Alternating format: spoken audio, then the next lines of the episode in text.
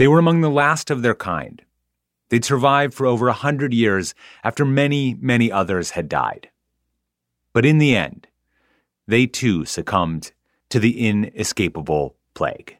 You can still see the skeletons or the ghosts. They are magnificent even in their death, like just how big they were. I'm Dylan Thuras, and this is Atlas Obscura, a celebration of the world's strange, incredible, and wondrous places. Today, we're diving into a kind of apocalypse. One you might not know about, but that radically altered the landscape of America. This is the story of the unimaginable destruction of the American chestnut tree, what was once known as the redwood of the East Coast. And it's the story of the group of scientists, academics, and tree lovers who are desperately trying to bring them back from the edge of extinction.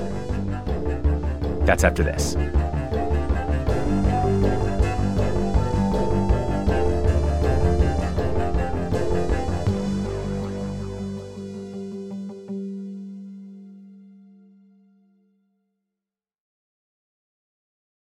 If you're looking for a place where the wide open skies and the towering mountains inspire you to find an untapped part of yourself, you might want to take a trip to Wyoming. It's a place where bold, curious spirits forge their own way on all types of adventures. There is no shortage of iconic, expansive landscapes out there. You can discover breathtaking hikes, stunning state parks, authentic Western culture, and other historic sites along with the tales of famous outlaws like Butch Cassidy and pioneers like Buffalo Bill Cody. The truth lies west. Discover yours at travelwyoming.com. Hear that? It's the call of the Crave. And when the Crave calls, you know what to do. Try the $5 bacon bundle because the only thing better than a White Castle slider is a White Castle slider topped with crispy hickory smoked bacon. So pick any two of either the bacon cheese slider, 1921 bacon cheese slider, or chicken bacon ranch slider. And also get a small fry for just $5 with the $5 bacon bundle. White Castle. Follow your crave.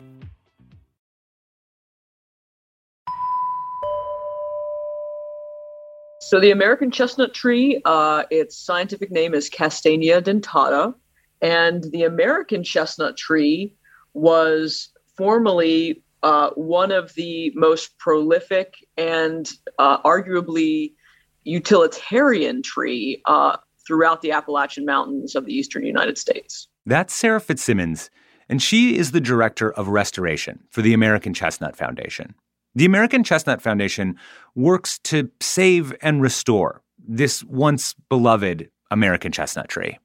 So, what was the kind of uh, environment that they were in? There were, was a farmer from central Pennsylvania, stuck nine chestnut seeds in their pockets, you know, went to settle west, ended up in, in western Wisconsin, and planted these chestnut seeds in the ground, um, those nine trees would eventually go on to be uh, upwards of 30 acres.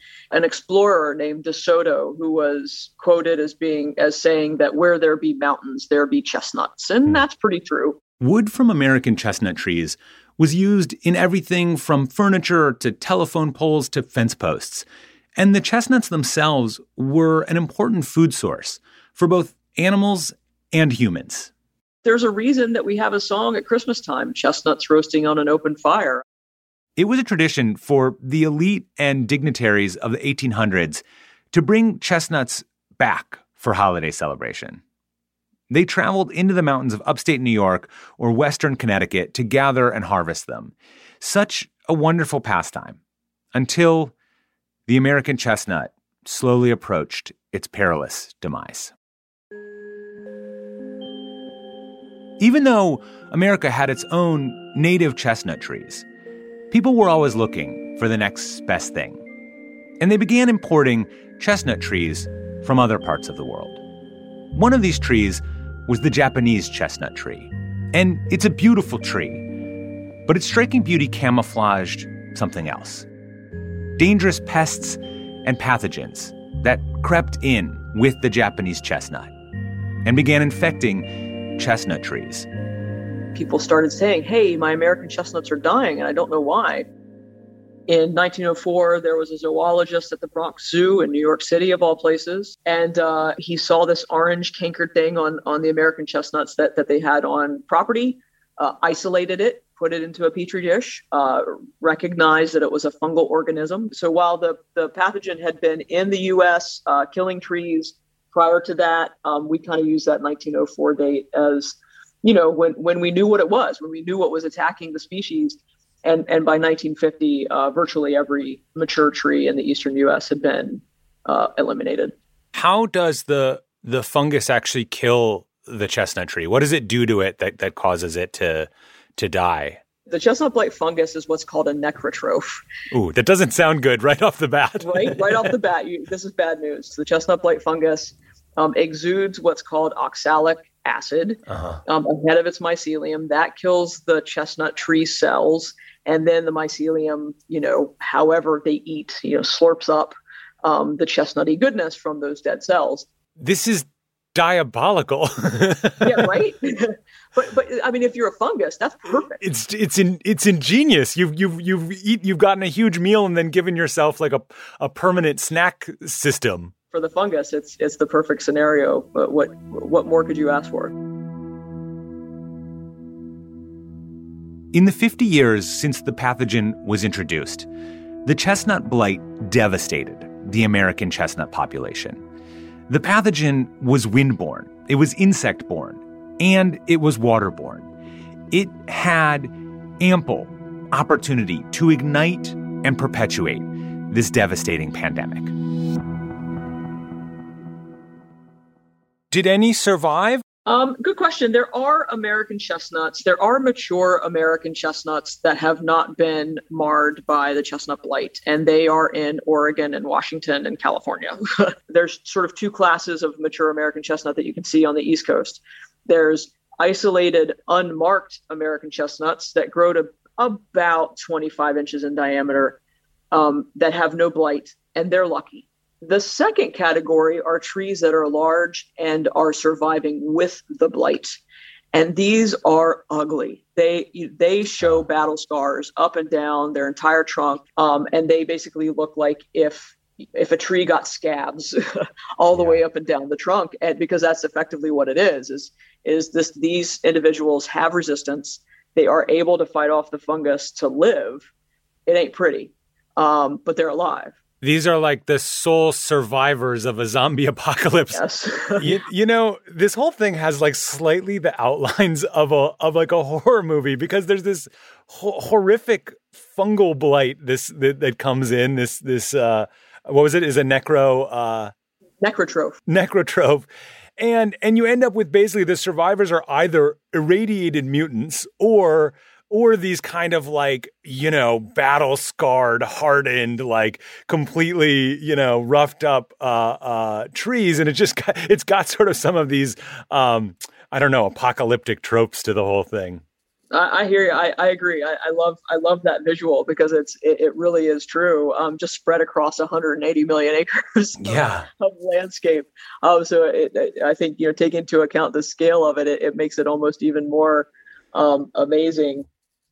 People have tried a lot of different things to end this attack on the American chestnut and slay this zombie fungus once and for all. So people tried, uh, you know, fungicides. Of course, that was one of the first things tried. None of that worked. Uh, people tried uh, cutting out large swaths of dead American chestnuts, creating and, and living chestnuts ahead of that, like mm-hmm. like a fire break, mm-hmm. to try and keep keep the fungus from spreading. Well, that didn't work.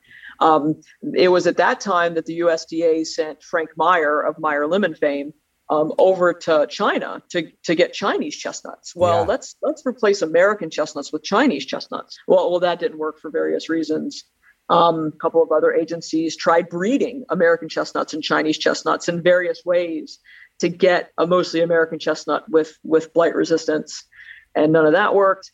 Um, in the 60s, trial after trial, error after error nothing seemed to work until a small glimmer of hope started to peer through.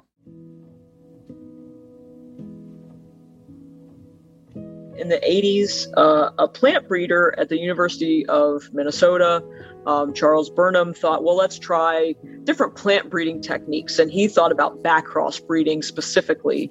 And that's what started the American Chestnut Foundation was to basically work on this hypothesis that six generations of hybridization and backcrossing and then intercrossing would create a blight resistant American chestnut.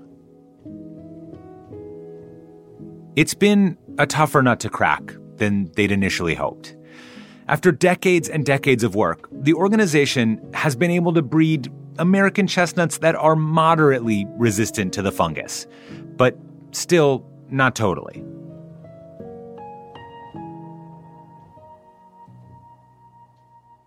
What would success look like? I mean, what does sort of, you know, real triumph uh, translate to? initially you need to have self-sustaining populations of american chestnut if i put out 300 american chestnuts per acre and half of them survive and they start making chestnut babies and then mm. those chestnut babies make their chestnut babies that's a, a self-sustaining population that's success and we don't know that we're going to see that for another maybe 100 years because mm. um, it takes a good 20 to 30 years to see natural regeneration in the landscape of these forest land plantings. I think it's doable. I think it's doable in the next, you know, 100 years that we'll start seeing that happen. Why does it matter that we are able to save a species like the American chestnut? The issue comes in um, forest diversity and sustainability and resiliency. Mm. And when you look at the health of a forest, um, particularly in the eastern United States. Um, our entire ecosystem is based on a lot of different tree species working together to sustain the insect populations, the bird populations, the animal populations, even the fish populations. Hmm. Um, as you start to lose more and more trees, you start to lose that support system. So, um, if you can save the American chestnut, restore that piece of food from the nuts, but also the leaves, the famous entomologist from the University of Delaware, talks a lot about the connection of native uh, plant species to native insect life. Hmm. And that you'll see um, tens, if not hundreds of times of insects feeding on native plants over their non native counterparts. And so while it's true that I can just plant Chinese chestnuts or Japanese chestnuts and get chestnuts, well, sure. But what they're not doing is feeding the native insects, which then feeds native birds, which then, you know, ripples throughout the ecosystem. Yeah, it feels like the American chestnut's like one stone in the foundation of the house, right? And you can take it out and and maybe you can live like that, but if if you keep going and if you don't sort of address the problem that's breaking the foundation, the whole thing at some point you reach a collapse and this is just sort of one piece. So we need tools to actually reverse some of that or address the, the problems. Exactly. I'm, I'm, I'm really glad you, you, you made that analogy because that's exactly what, what we're trying to do with the Chestnut Foundation. If you want to help the mission of the American Chestnut Foundation, now anyone can participate. Use the Tree Snap app, and if you find a chestnut sapling, send it in. You'll be part of improving the resiliency of American chestnut trees and other threatened species. The mobile tool allows anyone to document and help scientists track American chestnut trees, along with other threatened species. Just take a picture on the app and tag it.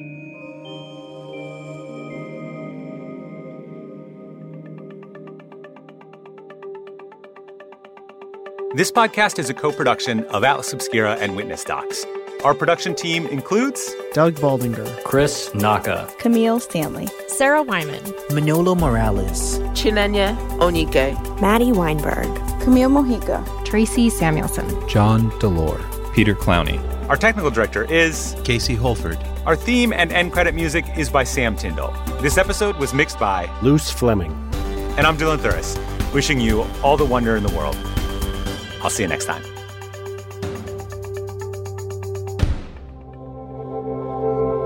Witness Docs from Stitcher.